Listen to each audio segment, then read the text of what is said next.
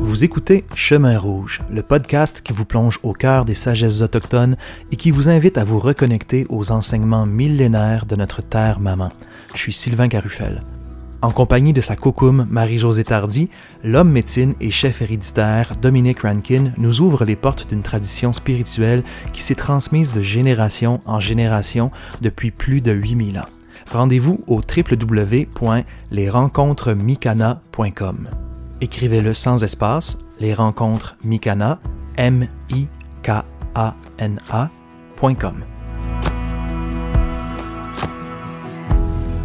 Marie-Josée Tardy, bienvenue. Salut. Salut, ça va? Oui, super bien.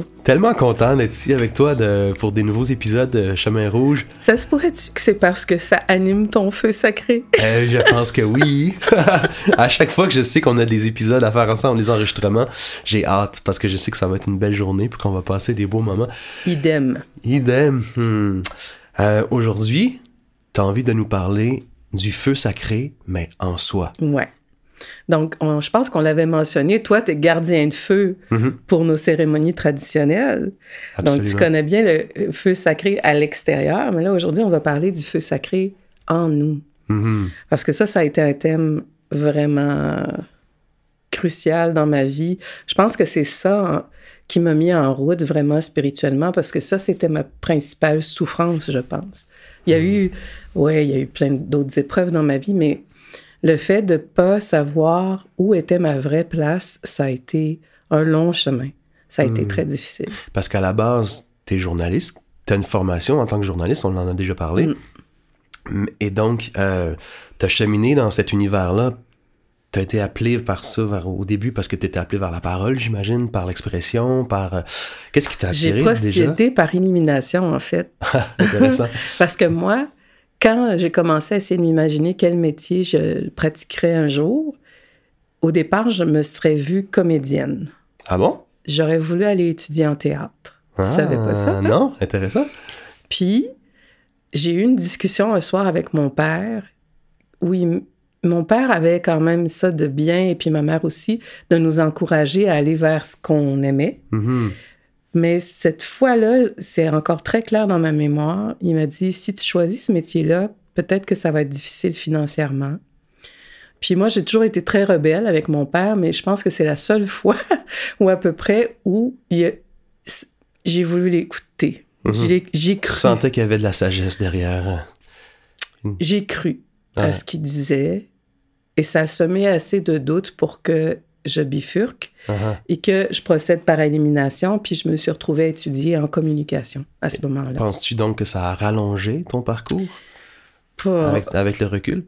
Pendant des années, j'ai pensé que oui, Mhm. parce que pendant tout le temps où j'ai commencé mes études, puis très, très vite après mes études en communication, je me suis retrouvée à faire de la radio. Mhm. Très, très, très, très vite, je me suis retrouvée dans ce métier-là, alors qu'au fond de moi-même, je savais très bien que c'est pas ce que je voulais.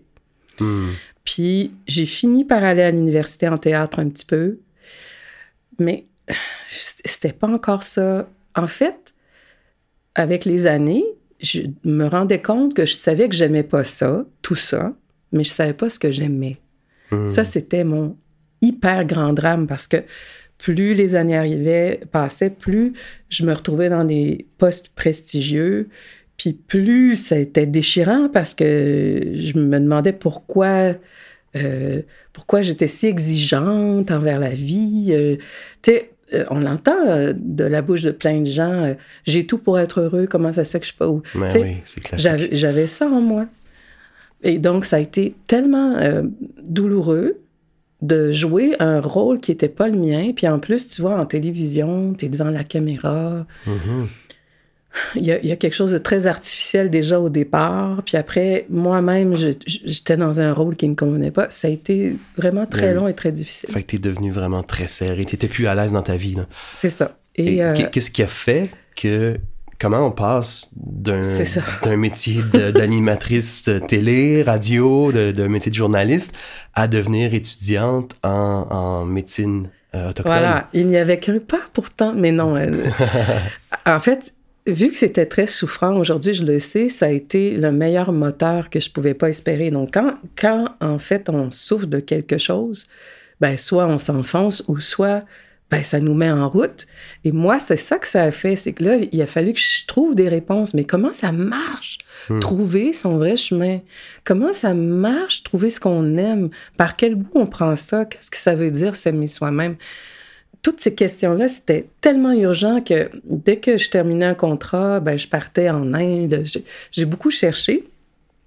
Et puis, un des, un des moments tournants, c'est quand j'ai compris que trouver sa juste place, sa raison d'être, sa mission, je mets le mot mission en gros guillemets parce que pendant longtemps, je la cherchais, ma mission. C'était ça mon mot euh, fétiche.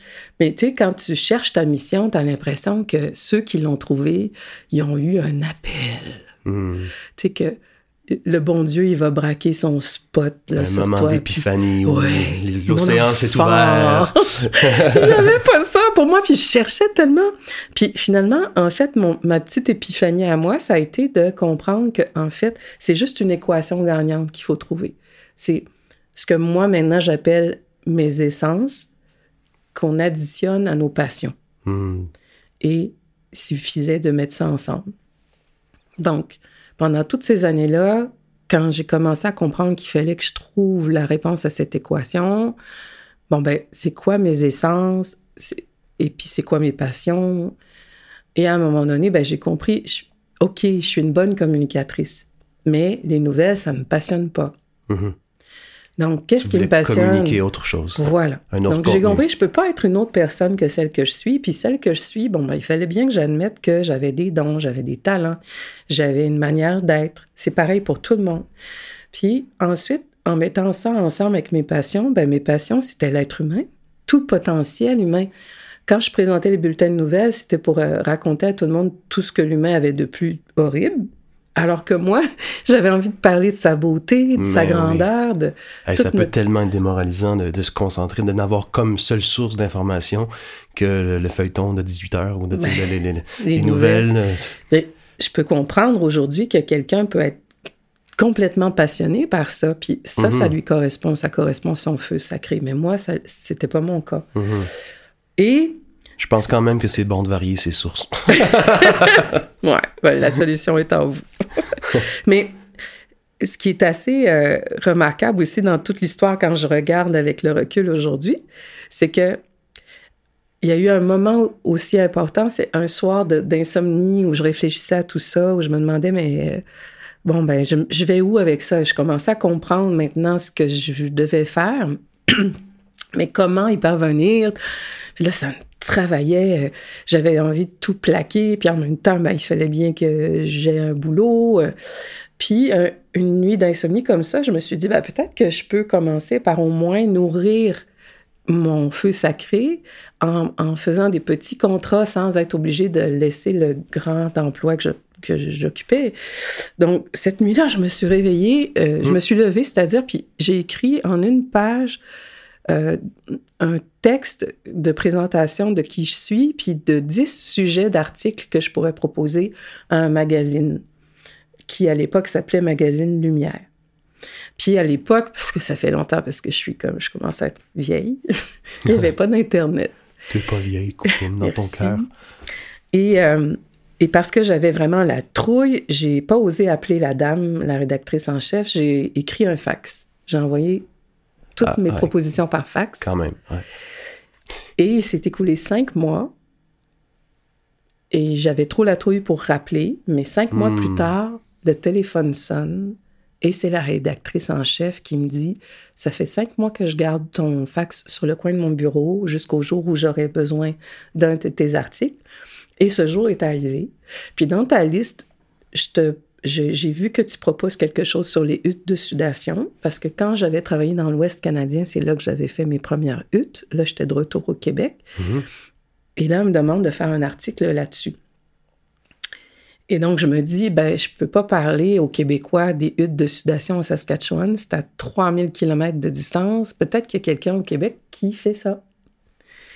Et j'ai pris le téléphone, commencé mes recherches et au moment où j'ai commencé ces recherches, j'ai tout de suite senti le feu sacré qui s'animait Oh, à wow. l'intérieur de moi. C'est beau, ça. Alors que quand je prenais le téléphone pour faire des recherches pour, euh, je sais pas moi, euh, avoir une interview avec un, un attaché de presse de tel politicien ou un économiste. Il n'y avait pas ça. Mhm. J'ai vraiment vu le contraste. Puis je me suis dit, ah, c'est ça, c'est comme ça que ça marche. Hmm. Et très vite, on me parle d'un certain Dominique Rankin. Connais pas. Et c'est comme ça qu'on s'est connus. Et donc, le tout premier mouvement que j'ai fait, le tout premier pas que j'ai fait Vers toi-même. vers moi, vers celle que je voulais être et non celle qu'on voulait que je sois. Ça, c'est super important. Hmm. Chacun d'entre nous, quelque part, c'est rare les jeunes qui ont aucune pression sociale ou, Mhm. ou de leur famille. ou- Tu sais, c'est pas évident. Ben, on veut le mieux pour nos enfants, on essaie de leur faire, euh, de projeter plein de choses Ouais. pour les faire rêver, aspirer à quelque chose, mais en même temps, c'est vrai qu'il faut que ça vienne d'eux, il faut que ça vienne de nous. Puis aussi, tu sais, si, si ton...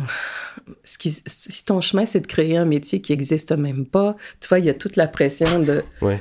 Bon, alors, donc, faire le chemin entre j'arrête d'être celui qu'on veut que je sois et vers qui moi je suis, c'est un grand moment sacré, ça. Hmm. Et dans mon cas, ben, la première fois de ma vie où j'ai fait ce pas-là, c'était ma rencontre avec Choumis. Ça a coïncidé avec ça. avec Wow. Et toute une rencontre. Ouais, Parce qu'on peut faire une, une grande boucle, mais je pense que tu viens d'épouser cet homme il y a quelques mois à peine. oui, mais ça fait quand même 25 ans que Ouais. ça s'est arrivé. Wow. Ça fait 15 ans qu'on est devenus des amoureux. Mais j'ignorais tellement, il y a 25 ans, ce qui, s- ce qui se pointait à l'horizon par la suite. C'est quand même beau, tu sais, Ben oui. comme la vie est tricotée parfois. Donc, ça a été comme ça pour moi. Puis après, donc, plus j'avais exploré ces questions-là, plus ça devenait passionnant pour moi. Puis, tu sais, souvent, on enseigne le mieux ce qu'on a eu le plus besoin d'apprendre nous-mêmes. Donc, éventuellement, ça a amené à l'écriture d'un livre que j'ai intitulé La leçon de sitar. La leçon de sitar ou l'art de vibrer de toutes ses cordes. Mhm. Donc, je savais pas encore à cette époque-là qu'un jour, il y aurait toute la médecine traditionnelle autochtone qui, a- qui me tomberait dessus. Là. Puis pourquoi le sitar? Parce que, euh, ben, comme je l'ai mentionné, je suis allée en Inde, mais aussi, à, peu près à cette époque-là, j'avais compris qu'avec ma voix, euh, ben, je pouvais l'utiliser pour faire de la radio, de la télé, tout ça, mais Mhm. j'avais envie de chanter. J'avais envie d'apprendre à vibrer chanter. tes cordes vocales. Ouais. Et je suis tombée par hasard un jour sur euh, un, prof de musique, euh, prof de chant à, à Montréal, Hmm. qui était allemand, mais qui avait passé dix ans dans une université en Inde à apprendre la musique classique indienne. Te souviens-tu de son nom? Uwe Newman. Mais je le connais, c'est ça. Il habite à Val-David à côté. Il habite maintenant à Ben Val-David. oui, puis des fois, il fait des concerts de sitar. C'est euh, Oui. Donc, je, je me retrouve à apprendre le chant. Lui, c'est surtout un prof de sitar. Uh-huh. Et c'est là que j'ai vraiment découvert cet instrument-là.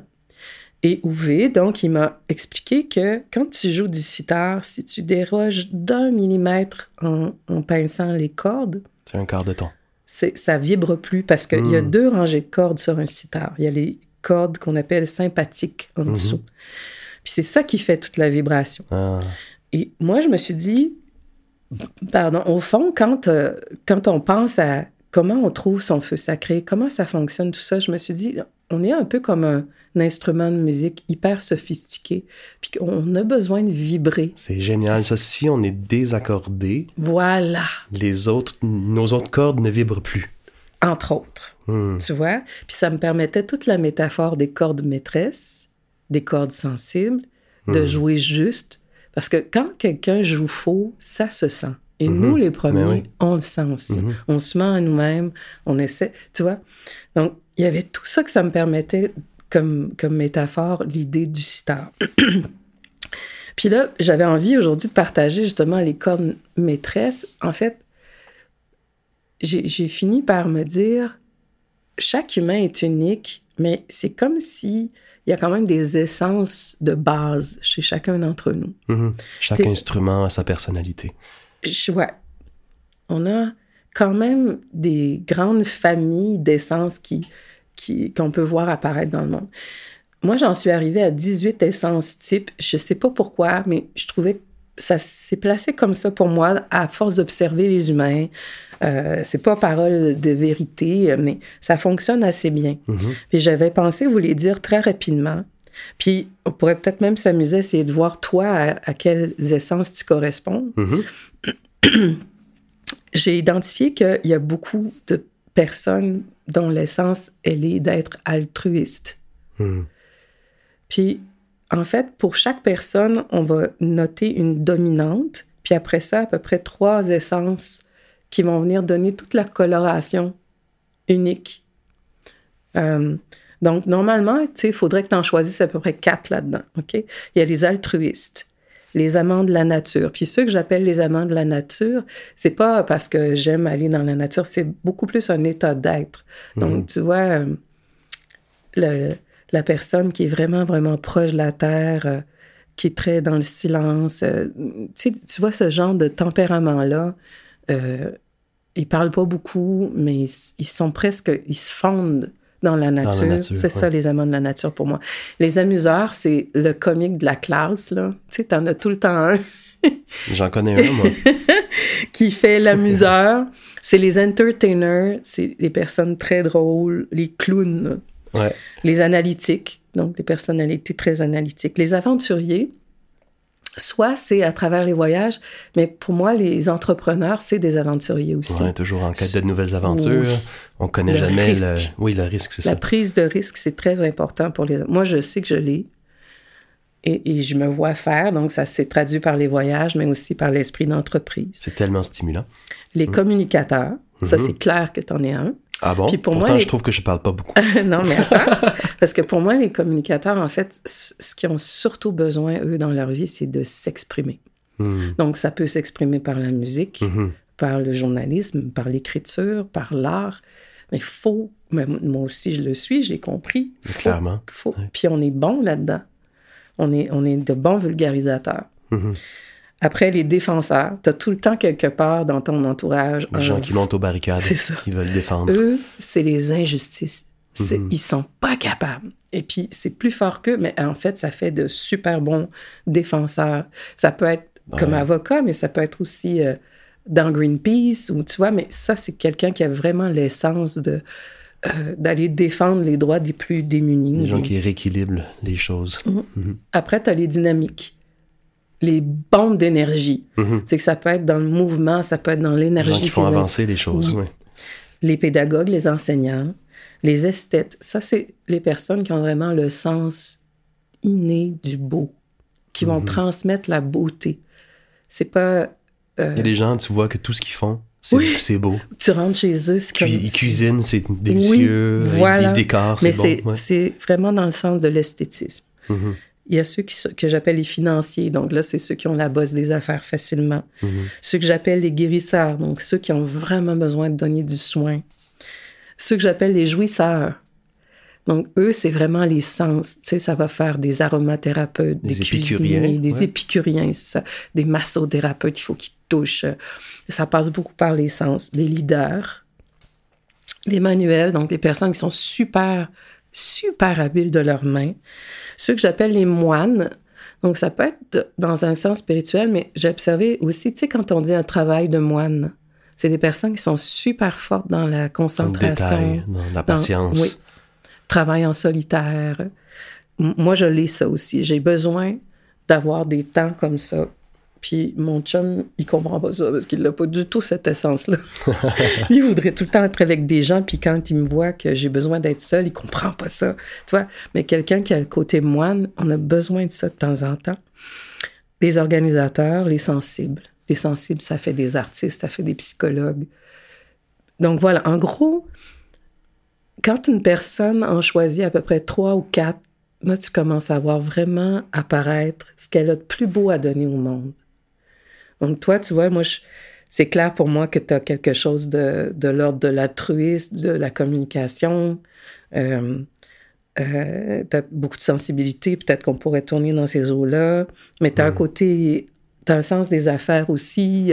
Tu vois, puis on mettrait ces essences-là, puis après, les probabilités que tu trouves quelqu'un d'autre qui a les mêmes essences exactement dans le même ordre. Dans le même dosage, dans le même, euh, Ben, dans les mêmes comprends? proportions. Il suffit qu'on en ait juste quatre, comme Mhm. ça, avec une bonne dominante, puis après voir.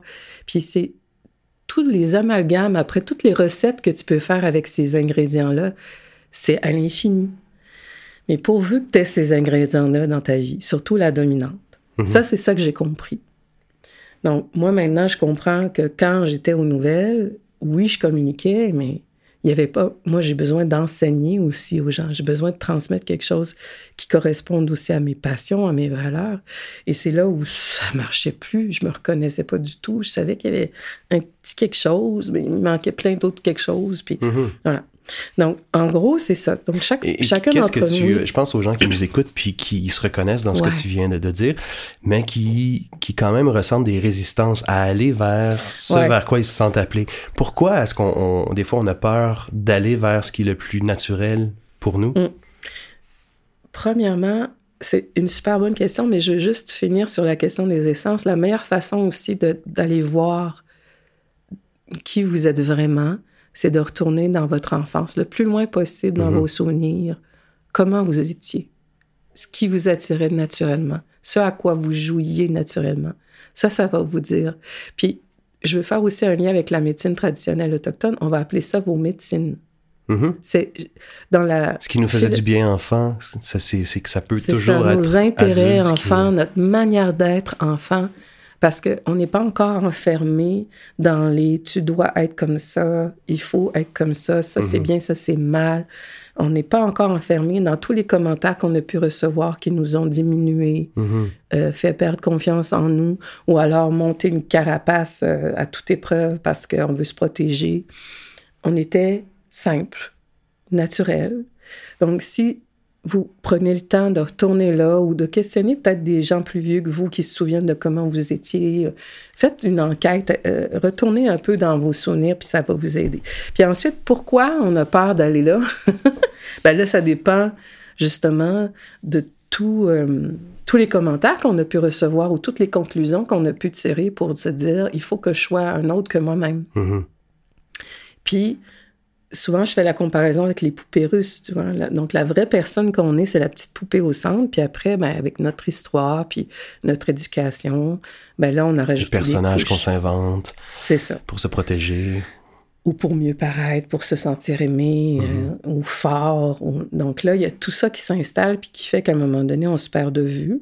Mhm. Et puis tout le processus spirituel, ben, c'est d'enlever ces couches-là, une Mhm. après l'autre, pour en arriver enfin à revenir chez soi, en soi, qui on est vraiment. Parce que plus on a de personnages, plus on a de, de, de, de- de couches, plus ça. la vie se complique aussi. Puis plus on a peur de les enlever parce qu'on a l'impression qu'on va être tout nu. Et moins notre feu sacré vive. Et puis c'est ça. Ouais, brûle. Donc on étouffe, le feu, il brûle plus ou moins bien. Mhm. Donc c'est tout ce chemin inverse-là. Mais aussi, j'ai observé que tu as beau connaître toutes tes passions, savoir qui tu es, tes essences, tout ça, c'est pas suffisant. Il y a aussi ce que j'appelle les cordes sensibles. Hmm. Et donc, je suis encore partie avec l'histoire des distorsions. Et euh, à un moment donné, j'ai entendu euh, une histoire euh, du Bouddha. Tu sais, quand le Bouddha, il a voulu, il cherchait l'illumination, il cherchait de toutes sortes de façons. Puis à un moment donné, il était assis près d'une rivière, puis il voit un maître de sitar qui passait dans une barque avec son élève, puis il entend le maître dire à l'élève ni trop lâche, il parlait des cordes, ni trop lâche, ni trop tendu, la loi du juste milieu. Mhm. Puis, j'ai réfléchi à ça, puis je me suis rendu compte, dans le fond, il y a plein de moments où nos cordes sont pas bien ajustées. Mhm.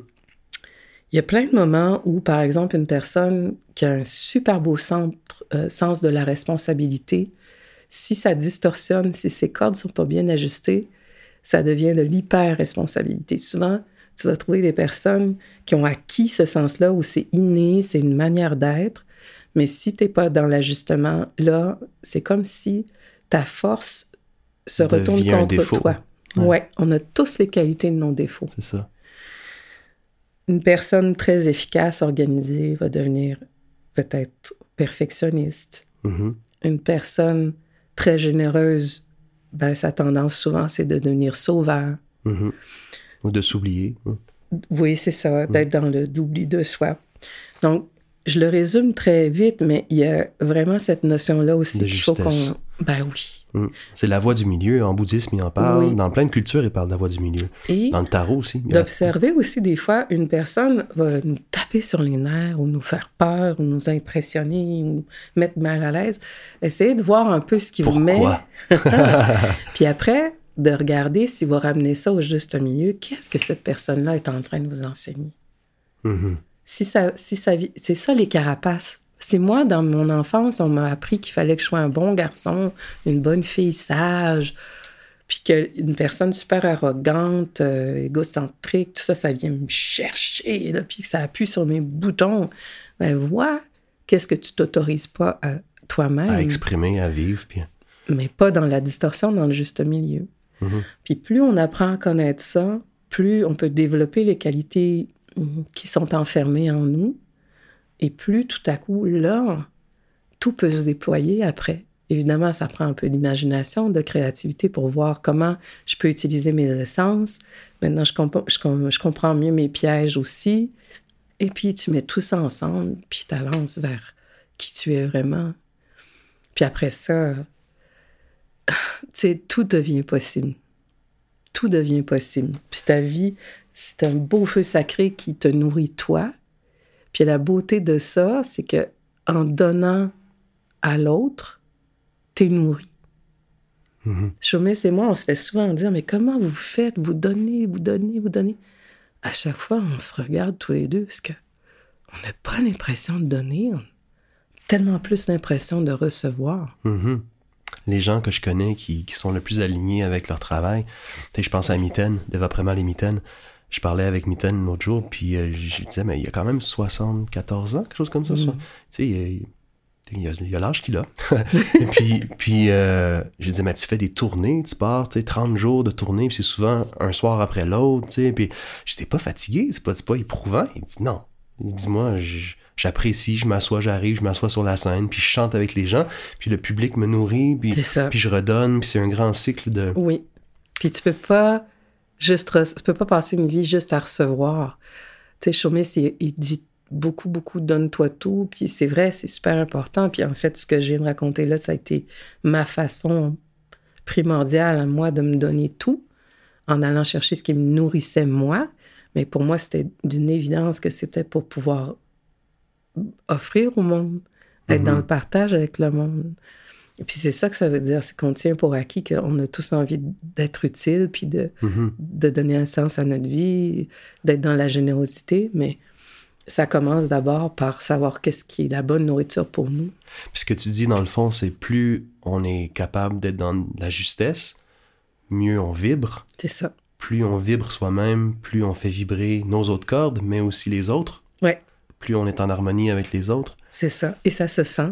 Mhm. Quand la personne, elle est vraie, quand elle est elle-même, on a envie aussi, c'est comme un beau soleil, puis tu as envie d'être à ses côtés parce que ça te Mhm. réchauffe. Puis, je me rappelle, euh, c'est Nelson Mandela à son discours d'inauguration, là, quand, quand il est devenu président. Vous, vous l'aviez pas rencontré, Nelson Mandela? Non, on a son- été en Afrique du Sud, mais on a rencontré ses proches, mais pas. Mhm. Il était dans la fin de sa vie à ce moment-là, quand on y est allé. Je pense que Choumis l'avait quand même croisé euh, quand il était venu au Canada il y a, il y a très longtemps. Mm. Mais il avait dit quelque chose comme, j'ai pas la citation parfaite, mais il disait, on est tous nés pour rendre manifeste la gloire du Créateur. Puis c'est pas en jouant petit qu'on va servir le monde. Mhm. Il disait, on est né pour, pour être glorieux quelque part. Puis en te donnant la permission d'être toi-même, tu donnes inconsciemment la permission aux autres de faire la même chose. C'est tellement bien dit. C'est Mm. tellement ça. Ça me parle beaucoup. ça me renvoie à mes limites. Puis, tu sais, de me dire, mais pourquoi est-ce que je suis, je fais pas plus que j'aime? Pourquoi est-ce que. Parce que c'est. Ça sert pas le monde. Ça sert pas au le monde. contraire. Si notre intention profonde, c'est de, de contribuer puis de, de sortir le meilleur de nous-mêmes. Il n'y a, a pas un oiseau qui se met à- qui se réveille le matin en se disant si je chante trop fort, qu'est-ce que les autres vont dire? En effet. Mais chacun a son chant. Puis chaque oiseau est dans une joie incroyable, puis fait ce qu'il a à faire. Puis si on n'avait pas les chants des oiseaux, mais mon Dieu, qu'est-ce qu'on perdrait, tu vois? Puis c'est un peu ça que vous voyez, ou que vous voyez aussi dans le parcours Mikana, au travers du parcours Mikana, c'est comment se rapprocher de notre champ intérieur, de, notre, de, ce qui nous fait le plus vibrer, comment vivre de plus en plus dans la justesse. En étant soi-même, puis en comprenant qu'on a tous une beauté incroyable, puis que l'important, c'est pas tant ce qu'on fait, c'est qui on est. Puis c'est pas ta mission, c'est pas, euh, c'est pas là que ça se mesure. Ça va se mesurer dans ton feu sacré. Est-ce qu'il est heureux? Est-ce qu'il est qu'il brûle bien? Est-ce qu'il réchauffe autour de toi? Puis après, ben, à vous de voir, selon vos essences à vous, qu'est-ce que vous avez de plus beau à donner au monde. Et en le trouvant, ben, vous venez de trouver ce qui nourrit le mieux votre propre feu sacré. Hmm, merci Marie-Josée Tardy pour ce hmm. beau partage. J'espère que ça va faire euh, vibrer toutes les oreilles qui vont qui vont t'entendre. Et euh, ben miigwech. Puis euh, on se retrouve prochainement hmm. pour un, un autre épisode.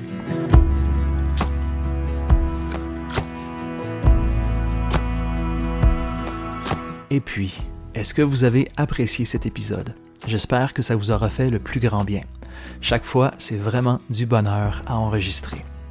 Rendez-vous au www.lesrencontresmikana.com. Écrivez-le sans espace, les rencontres Mikana, M-I-K-A-N-A.com.